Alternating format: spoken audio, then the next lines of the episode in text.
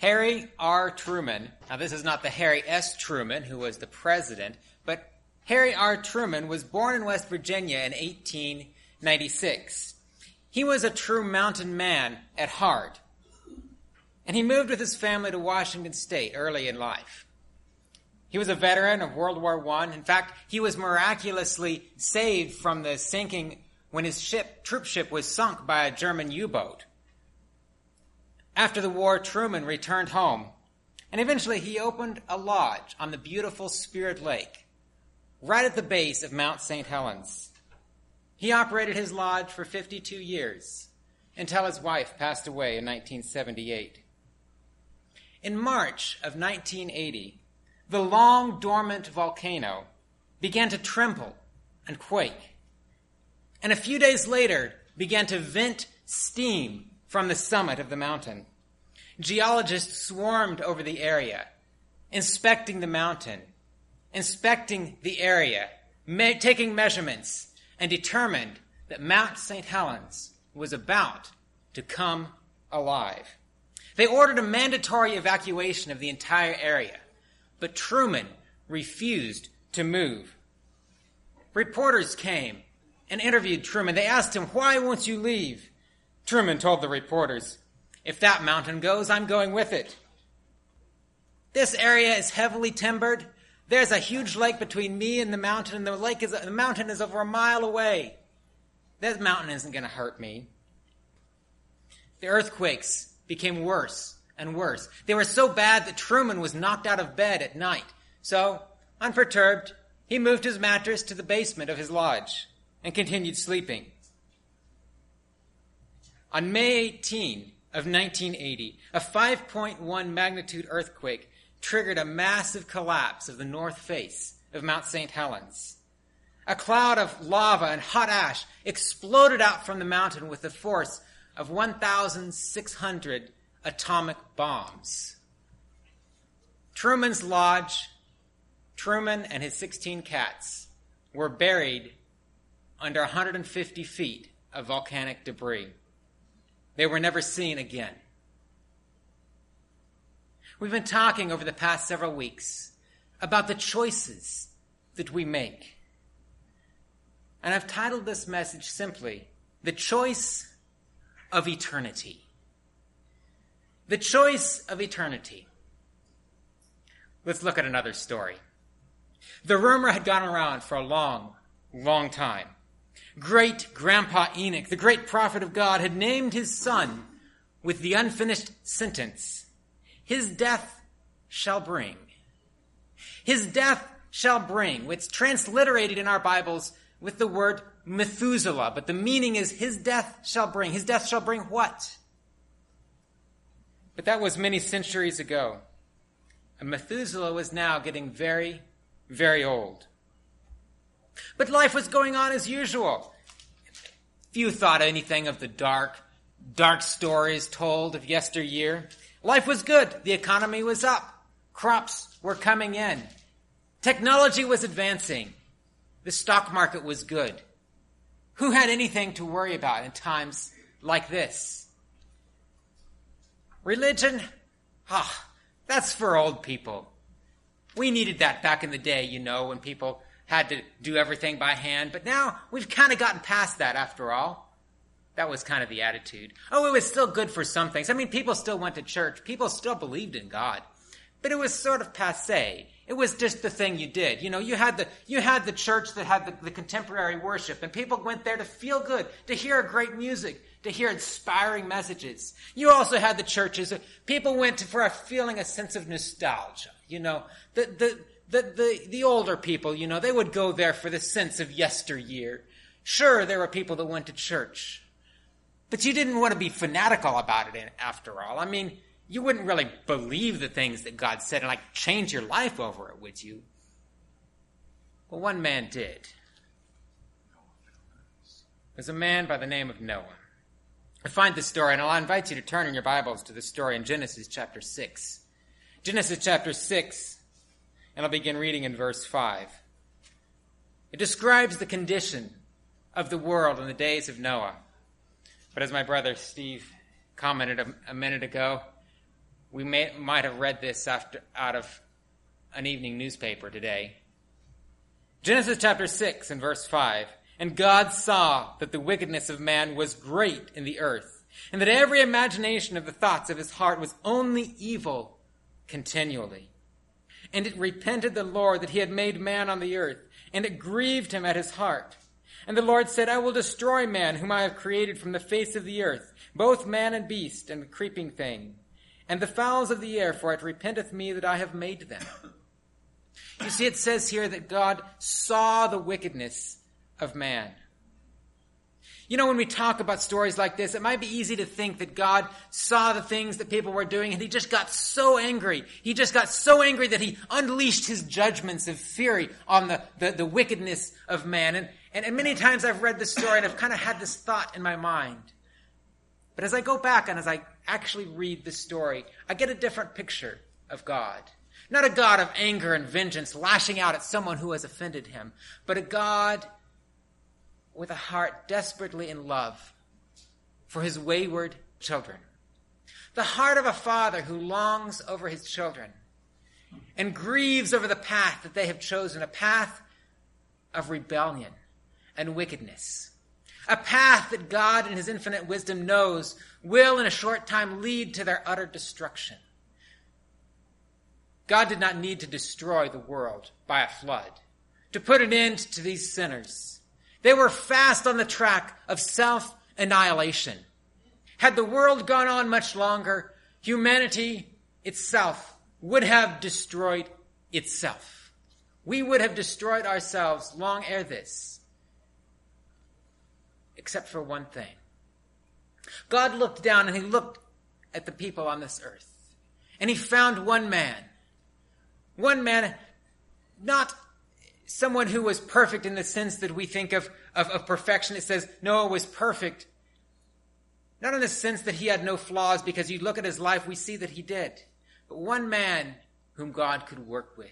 Amen. One man whose heart would respond to the grace of God. It says in Genesis chapter 6 and verse 8, but Noah found grace in the eyes of the Lord.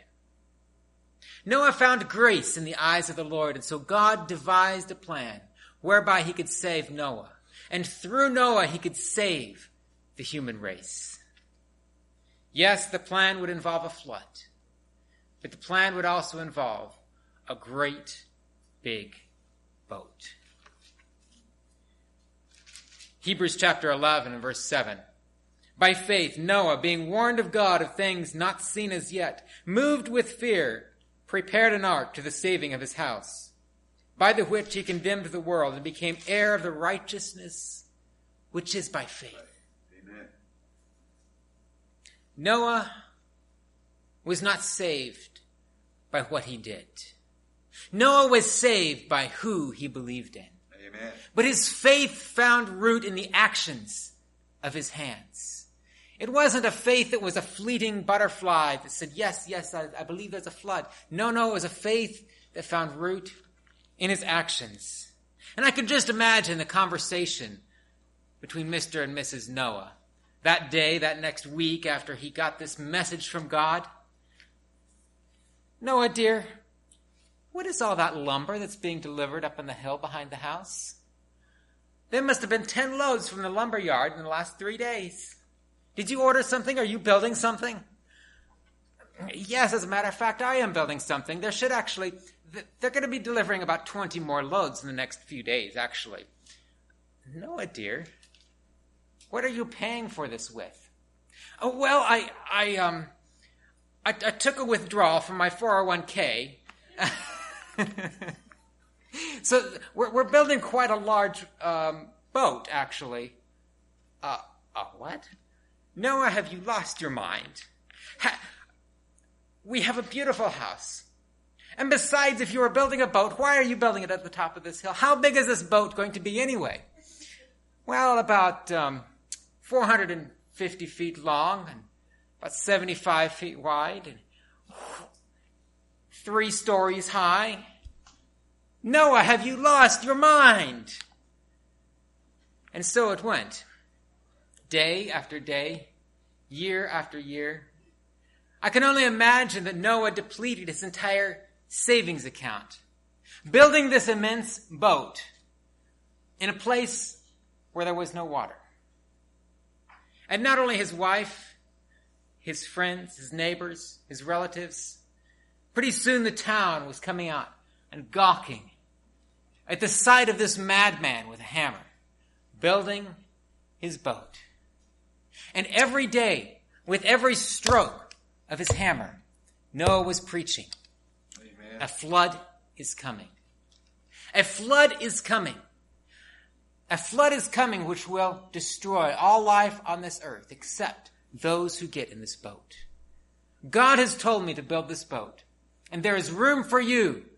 Just get on the boat. Well, Noah, when is this flood coming? How is this flood coming? We don't see any rain. Did you look at the weather forecast? Sunshine for as many days as we can see. It's never rained. How do you think there's going to be a flood, especially one big enough to float your boat? A flood is coming, Noah said. When is it coming? I don't know. All I know is that God has said to build a boat. And so it went, year after year. I don't know how many years it took Noah to build his ark. But if you read carefully, I believe it was about 120 years from the time God gave him the message until the flood came. And so year after year, it was almost like an old joke. Everyone would say, "Oh, have you seen Noah's boat? The bottom of it is so old it's starting to weather and rot." Well, it wouldn't really rot because the wood of that day was so tight, so hard that it could last for hundreds and hundreds of years. And besides that, he covered it over with tar, with pitch, and it was watertight. Finally, one day, a strange thing happened. It seemed as though the animals were coming from nowhere, in groups of twos and groups of sevens. No one was leading them. They just came marching silently through the forest, up and into the ark. And the people that had laughed at Noah started looking, what is going on? And a note of fear struck their hearts. Could it be that Noah was right? How is it that even the animals are coming up to his ark? But then a jeer comes through the throng. Ha ha! Look, Noah's starting a zoo in his boat. And everyone started laughing. And somehow the laughter took that note of conviction from their hearts. And they laughed all their way back home as the animals were still coming and coming and coming into the ark. And God said to Noah, to his wife, his family, get on the ark. Noah called out one last invitation. Friends, brothers and sisters, the flood is coming. The animals are here. Please get on the ark. And they laughed him out of town. And God came, and it says there, God came and shut the door of the ark. Shut Noah in. And in shutting Noah in, shut the rest of the world out. But still, the sky was clear. Still, the birds were chirping in the trees. You could hear the sound of music, of mirth, of merrymaking. And for 7 days, Noah and his family sat in that ark as it got hotter and smellier and stinkier. But finally, it's the sky clouded over. The thunder began to roll. And those first raindrops began to fall, thicker and faster. And all the mocking throng now stand looking, gazing at Noah's ark with fear in their hearts. It says the fountains of the great deep were broken up. And for 40 days it rained until the ark was taken up in the flood. The waters rose and rose and rose, washing over the low hills, washing through the valleys, finally washing over the high hills and the mountaintops. Eventually, covering the tallest mountains. and the world that was no more. Only Noah and his family were saved. 8 souls. Genesis 7, verses 19 to 22. And the waters prevailed exceedingly upon the earth, and all the high hills that were under the whole heaven were covered. 15 cubits upward did the waters prevail, and the mountains were covered. And all flesh died that moved upon the earth, both of fowl and of cattle and of beast, and every creeping thing that creepeth upon the earth, and every man, and all in whose nostrils was the breath of life, of all that was in the dry land, died. You know, I've called this message the choice of eternity. But we could call it the choice of mercy or the choice of grace, because I believe at the very heart of the story of Noah is the message that God is love. God is love, and because of his desire for love and his desire to enter into a relationship with us, amen, he has risked all of heaven to give us the freedom of choice. Amen. Full freedom, including the freedom even to rebel against him. And though he knows the end from the beginning, yet in his love he restrains his sovereign power to allow us to love him in return. Amen. To allow us to choose. And these choices have a very real and tangible impact on our lives, on the lives of those around us, and yes, even on the world that we live in. Some choices, like a watershed, alter the course of our entire lives. But besides the big choices, some of the most important choices that we can make are the little choices that we make day by day, amen, moment by moment. In fact, I would submit to you that the most important choice you can make is the choice that you make right now. Amen. Not the choice you can make tomorrow or the choice you made yesterday. The choice that you can make right now. Amen. The story of this world is a story of God's love, empowering, inspiring our choices, but freeing us at the same time. A story of God's love, mercy, and grace, revealed in a world where God's created beings are constantly choosing to rebel against him. And just like in the story of Noah, in every age, God sends special messages of mercy to a world hurtling on towards self-destruction. That's right. You know, God won't force his will on anyone. But in every age, he has a special offer of mercy and grace for those who will choose to accept him. Amen. But in every age, that offer of mercy comes in a different colored package. This is the story, the message of Noah's Ark. You see it through the Bible, the distinction between the righteous and the wicked, the saved and the lost, hinges on one choice. The choice to walk in the path of obedience. Amen. Or the choice to walk in the paths of our own choosing. Adam and Eve were given one command. What was that command? Don't eat of the fruit of the tree of knowledge of good and evil. They knew about the Sabbath. They knew it was wrong to murder. They knew all these other things, but their choice hung on one decision, whether or not to eat the fruit of that tree of knowledge of good and evil. Amen. In the days of Noah, the choice was different. Yes, it was about all of God's commands, but the key choice, get on the ark. Get on the ark, because this is the offer of God's mercy. And if you fail to get on the ark, you will lose everything. In the time of the Exodus from Egypt, remember the 10 plagues that fell upon Egypt? That last plague was the destruction of the firstborn of every family. There was a choice the children of Israel had to make. The choice to slay the lamb, to cover the doorpost with the blood, and then the choice to stay in the house.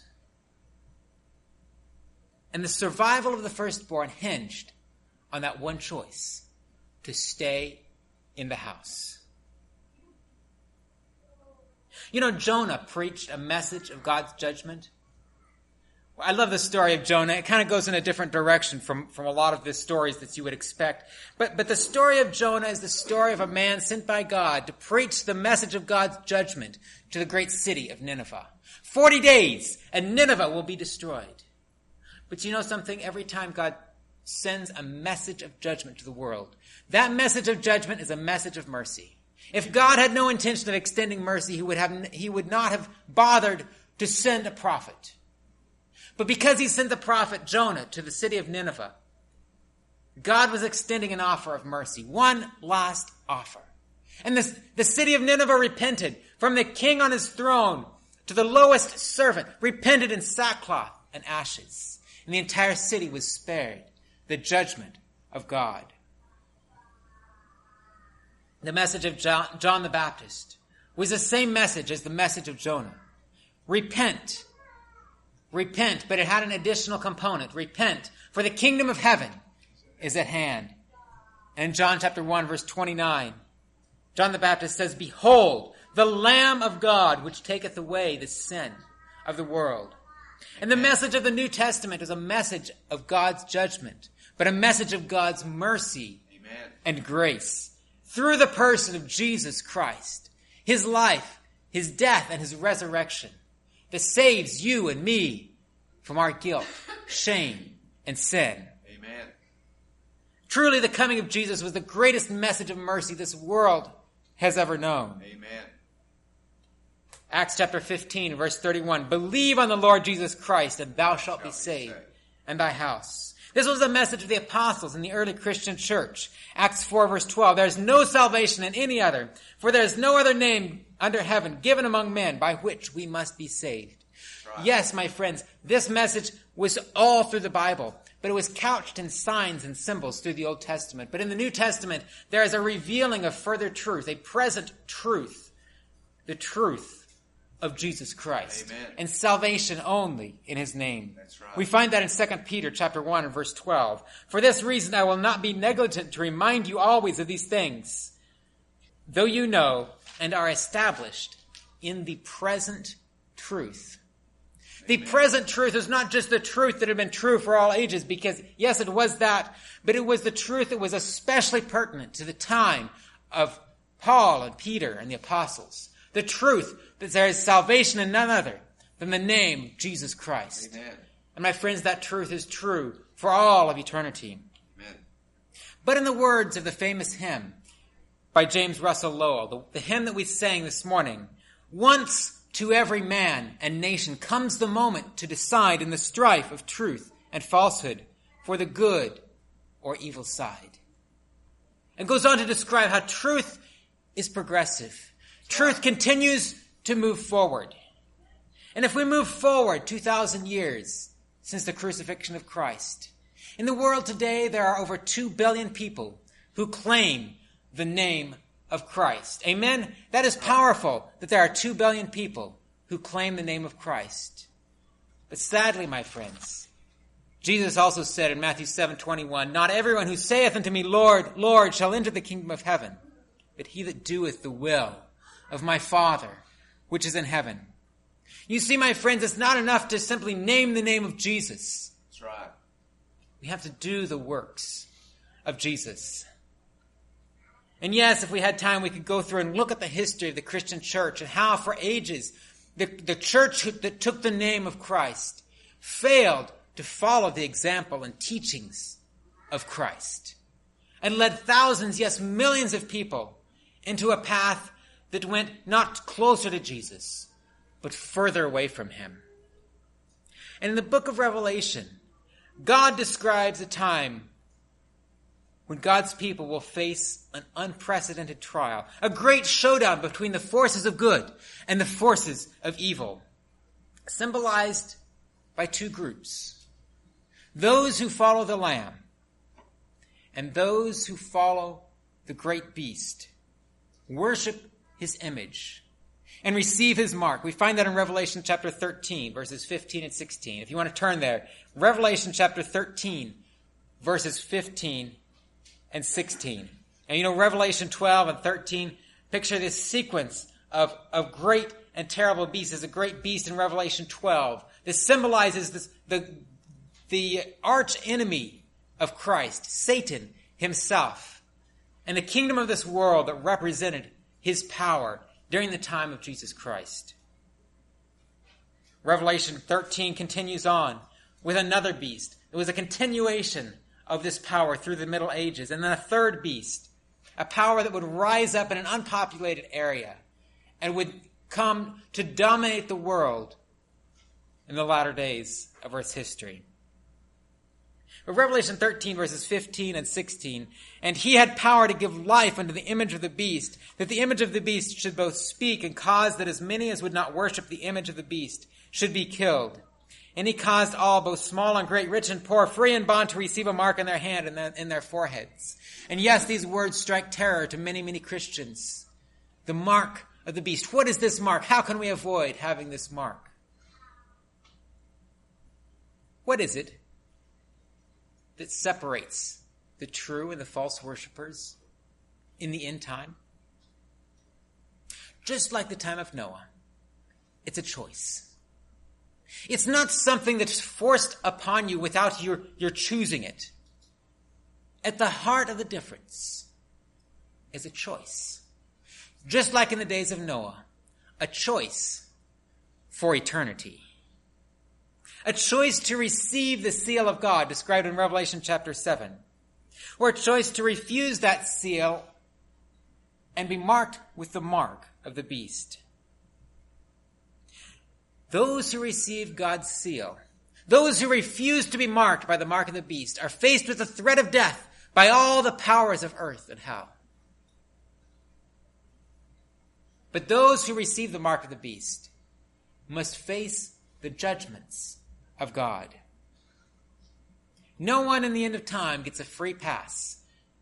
You're in one group or the other. Just as Noah preached of a coming flood, so today we see a special significance in Jesus' promise. I will come again. My friends, is Jesus coming again? Amen. Jesus is coming again, and the signs are fulfilling rapidly all around us. Day after day, I see more and more signs from God's word fulfilling. And I believe, my friends, that we are in the last days, in the last hours of this earth's history.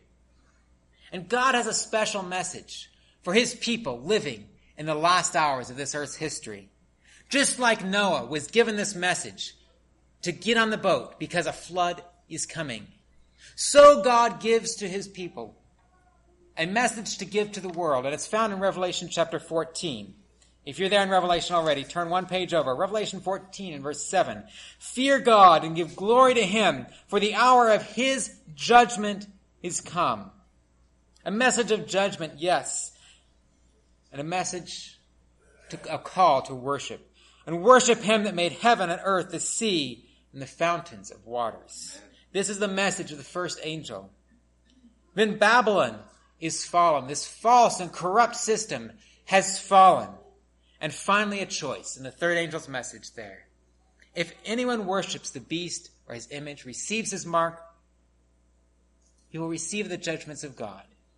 Will you worship the beast and receive his mark, or will you be part of that final group who has the patience of the saints, verse 12, who keep the commandments of God, and who have the faith of Jesus? My friends, just as in the days of Noah, so now today, we have a message. Another flood is coming. Not a flood of water, but a judgment of God nonetheless.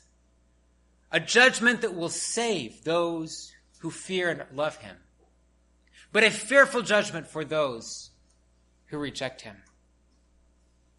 This world is fast-headed on a path of self-destruction. If God does nothing at all, it won't take much time before we annihilate ourselves. But God will step in and will cut short the work in righteousness and will save all who put their trust in him. My friends, what is your choice? As we read in Hebrews chapter 4 and verse 7, Today, if you will hear his voice, today, do not harden your hearts. My friends, the choice today is the choice that Noah gave. The choice to enter the ark. Will you enter the ark of safety? Amen. Or will you stand without, mocking and scoffing? Will you choose to trust Jesus implicitly? Or will you choose to trust yourself? Will you demonstrate your loyalty to God by keeping all of his 10 commandments? Yes, including the Sabbath commandment. My friends, this is the message that is at the foundation, at the heart of this movement of Seventh-day Adventist Christians. Now, I'm not talking about just the Sabbath, but I'm talking about this whole message. The message that Jesus is coming, and he's coming soon. And we need to be ready for him. And we have a message to give to the world. Let's not stand idly by.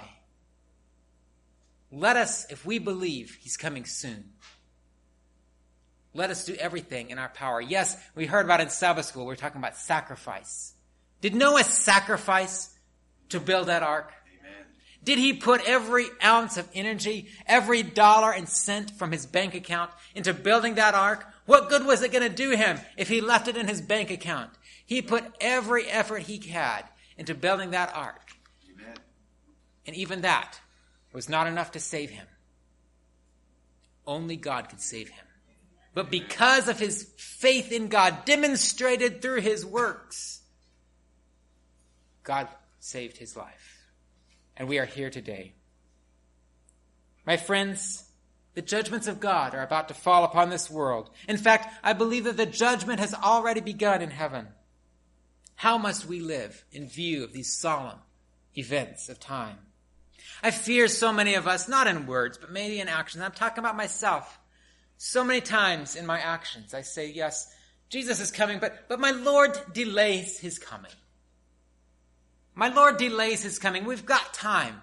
We've got time to have a little bit of fun. We've got time to do other things. And church goes on the back burner. The message of his soon coming becomes a message that one day, I think maybe Jesus will come. My friends, is Jesus coming soon? Amen. Are we, by our choices, choosing to build an ark? Or are we eating and drinking, marrying, giving in marriage, and knowing not until it's too late? That we've not put our energy, we've not put our life into building that ark. Joshua appealed to the children of Israel in Joshua chapter 24 and verse 15. If it seems evil to you to serve the Lord, choose for yourselves this day whom you will serve, whether the gods which your fathers served on the other side of the river or the gods of the Amorites in whose land you dwell. But as for me and as for my house, we will serve the Lord. Amen. My friends, this is the choice that God has given to us. And rather than singing a hymn from our hymnals, I wanted to sing this chorus together. But I only want you to sing it if this is what you want.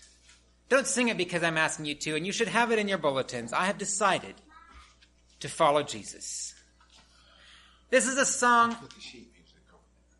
a song of full surrender, of full commitment to Jesus. In fact, the gentleman who wrote this song, an Indian man, gave his life as a martyr by deciding to follow Jesus.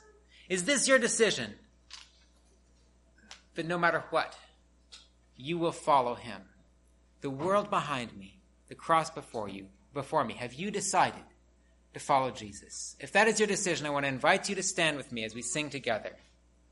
I have decided to follow Jesus.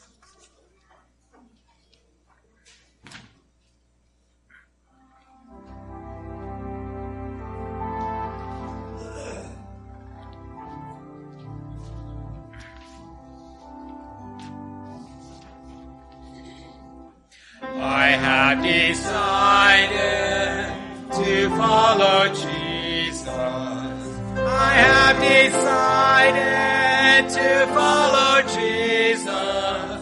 I have decided to follow Jesus. I have decided to follow Jesus.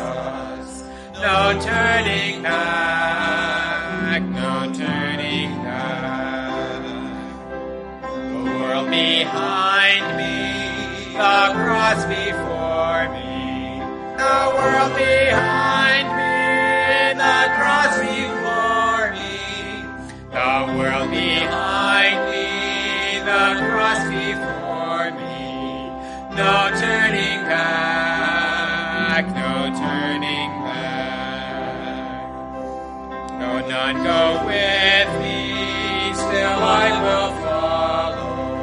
Though none go with me, still I will follow.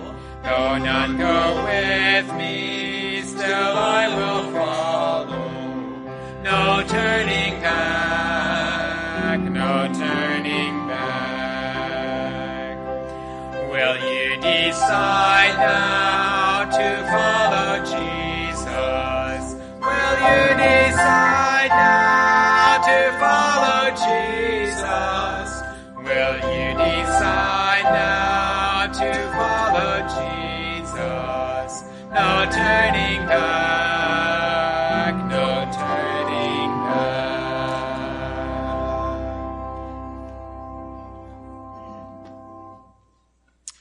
O Lord and Father in heaven, Lord, it is solemn times in which we live. It's no longer business as usual because another flood is coming. Your second coming is so near. Lord, help us each day to realize the solemnness of the times in which we live. Lord, you've heard the commitment that we have made here today. Lord, we have decided to follow you. No turning back. The cross before me, the world behind me. I have decided to follow Jesus. Help us, Lord, to keep that commitment each and every day, to keep before us the cross of Christ and the soon coming in the clouds of heaven. Thank you, Lord. May we be faithful, and may you help us to be faithful. We pray in Jesus' name. Amen.